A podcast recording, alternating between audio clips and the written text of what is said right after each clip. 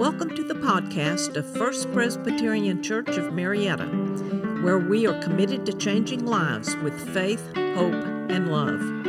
We're so glad you are here.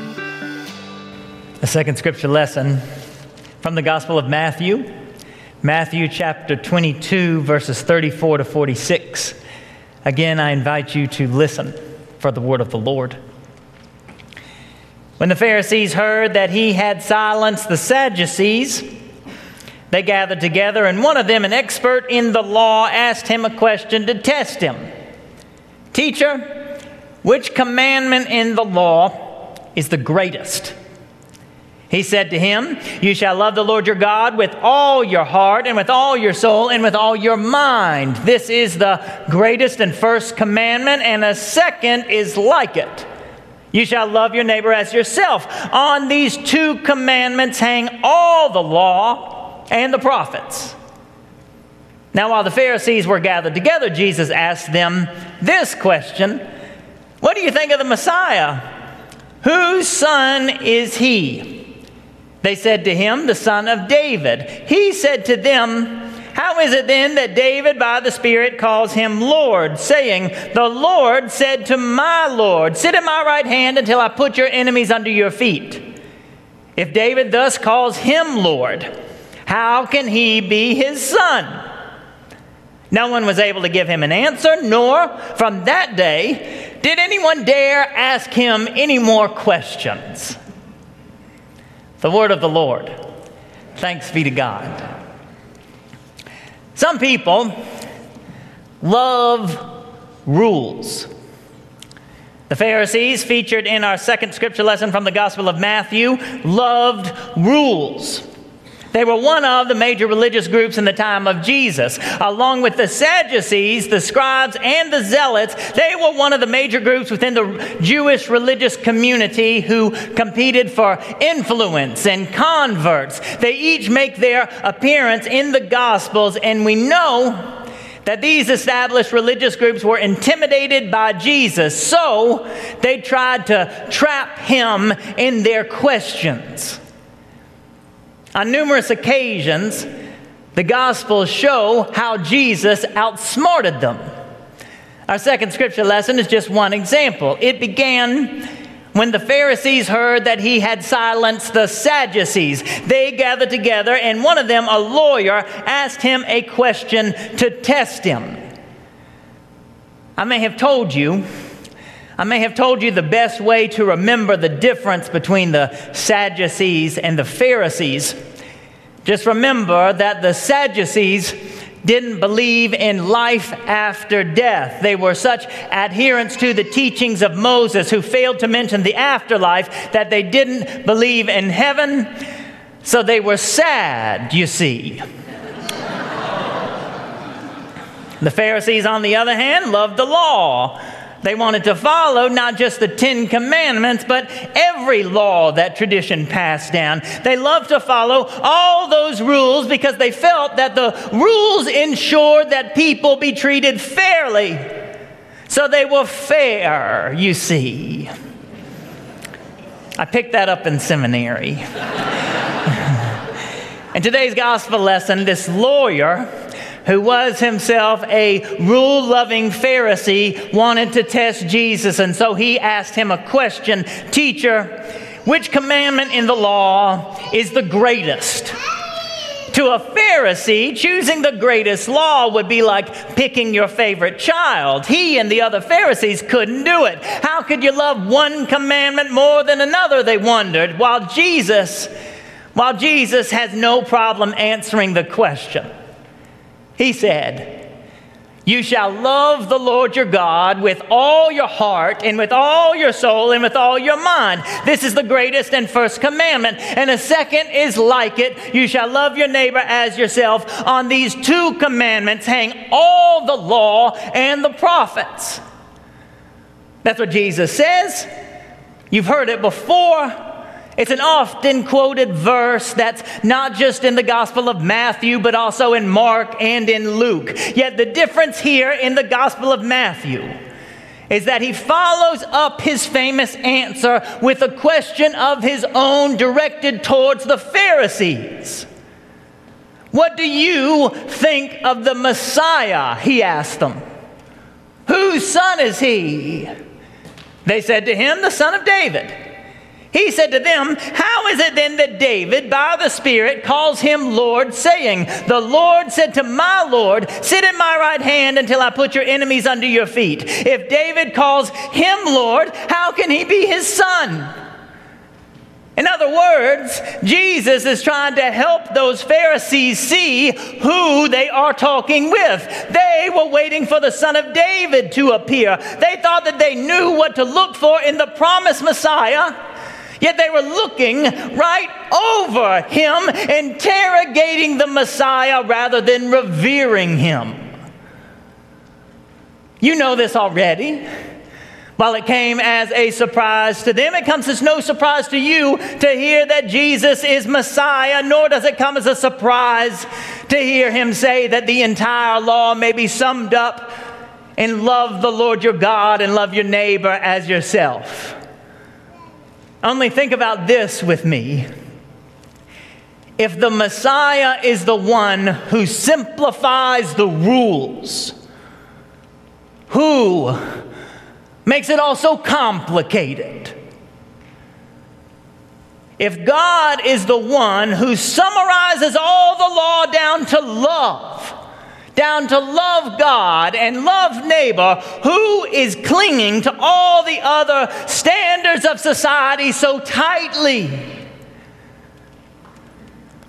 There's a scene I'll always remember in the TV show Seinfeld where the main character, Jerry, he goes to visit his parents who have just moved from Manhattan to a retirement community in Florida called Del Boca Vista. Anybody remember that? Anybody love Seinfeld? While Jerry and Elaine were visiting them there, she can't sleep because they put her on the fold out couch. And you know that bar that's in the fold out couch? It was hitting her right in the back. Plus, they wouldn't turn on the air conditioning, even though it's Florida.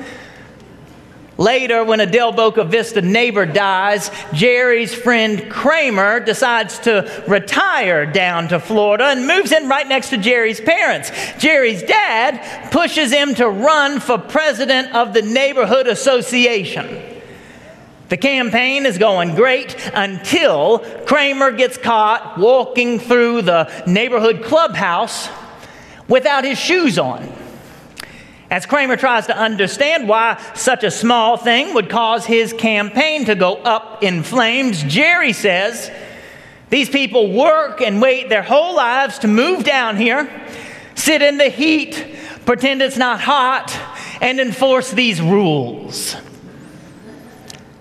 Some people love rules. The Pharisees loved rules. The residents of Del Boca Vista loved rules. And there's a little bit of Pharisee in each and every one of us. There are rules and regulations that we all cling to.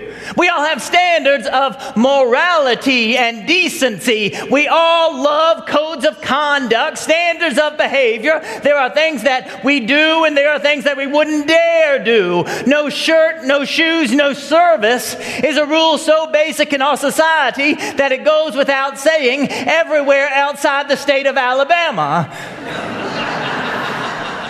then there are commandments Thou shalt not murder, thou shalt not commit adultery. These are good rules, they are life giving standards of behavior. Yet, we must allow the Messiah to help us use these rules. Otherwise, Otherwise, the rules are confined to our own human understanding.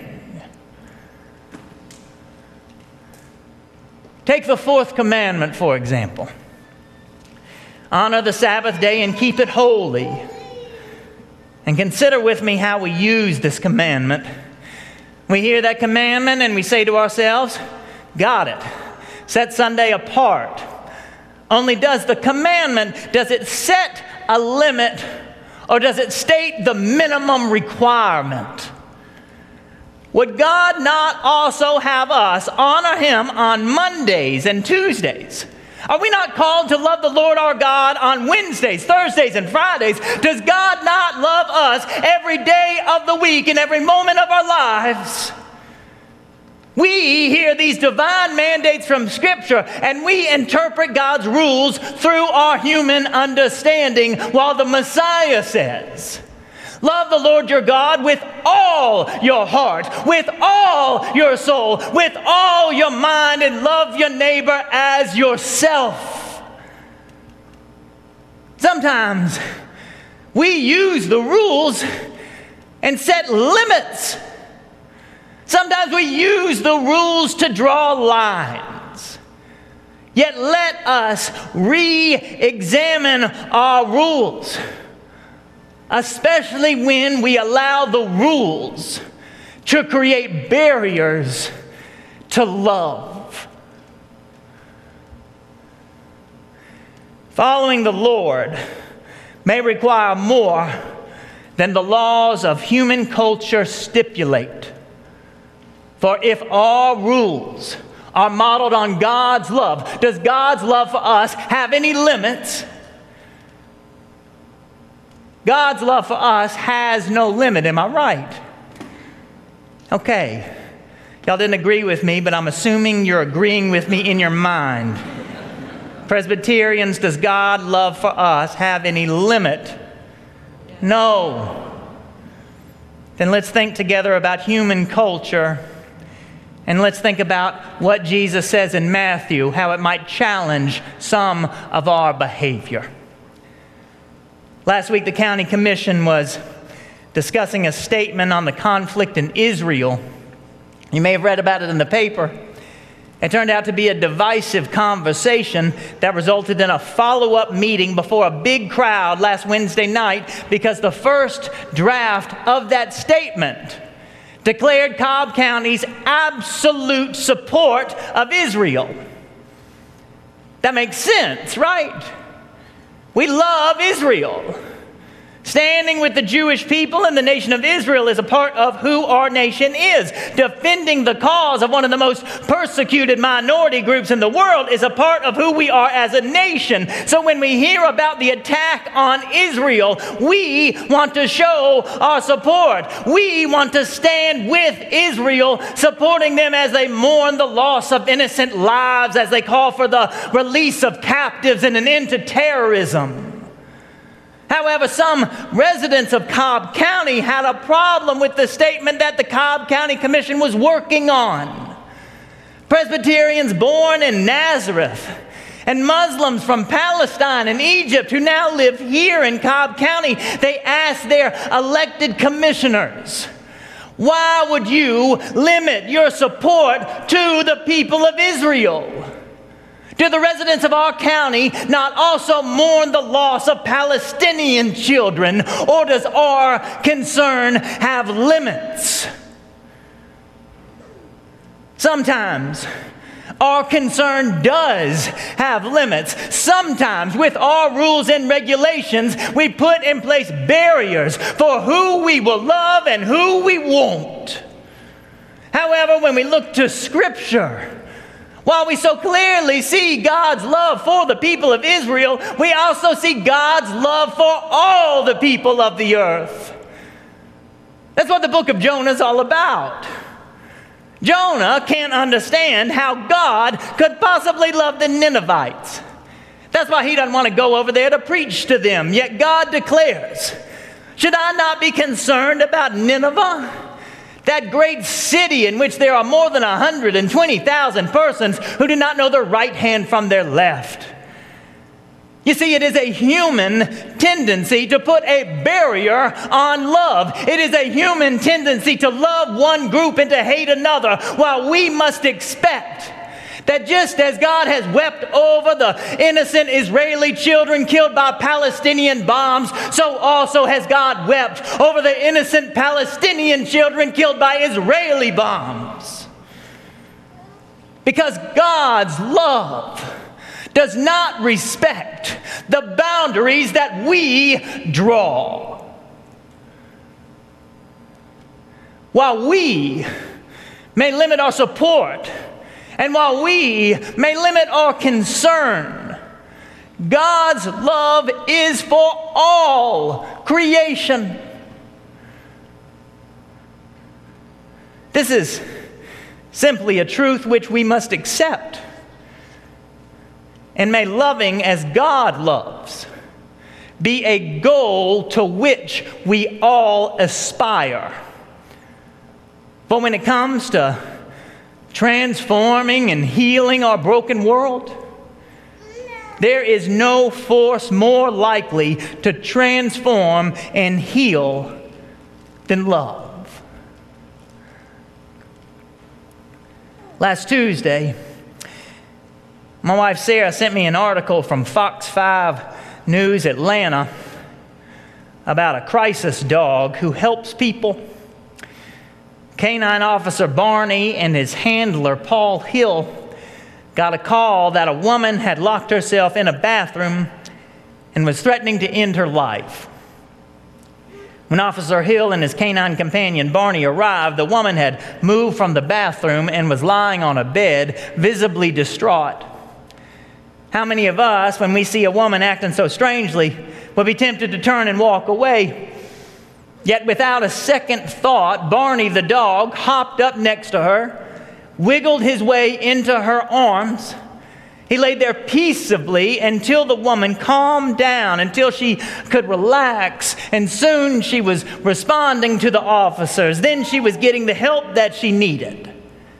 But it all started not with threats, but with contact. Her healing began as a dog offered her his love on the worst day of her life. My friends, I don't know the answer to so many of the problems that we face these days. I don't know the answer to the conflict in Israel and Palestine, but I do know this. Years ago, I was a chaplain intern at the Metro State Women's Prison, and I met a woman who was terrified that God was going to send her to hell. She'd been abused, and in her dreams, she returned to this dark place she'd been with fire and demons. It was a place she'd been before on the worst night of her life, and she never wanted to return there. I remember holding her hand through the flap in a steel door and saying, Hell is a place you've been before.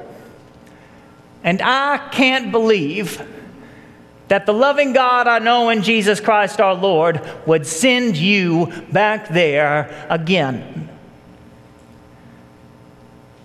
I'll never forget how she cried as I said those words. I'll always remember watching as the love of God set her free. On the other hand, shame keeps so many of us locked up and imprisoned. Sometimes, after violating the rules, people punish themselves so severely. Sometimes I wonder if we punish ourselves more for breaking the rules than God does. So, if it hasn't happened to you already, may the love of God in Christ Jesus our Lord set you free today. And may you be set loose on this broken world to love the Lord your God with all your heart, soul, and mind, to love your neighbor as yourself. Let there be no barriers to your love. For there is no barrier when it comes to the love that God has for you. Amen. This podcast is a ministry of First Presbyterian Church of Marietta. Come join us Sundays at 189 Church Street, Marietta, Georgia, or visit us online at fpcmarietta.org.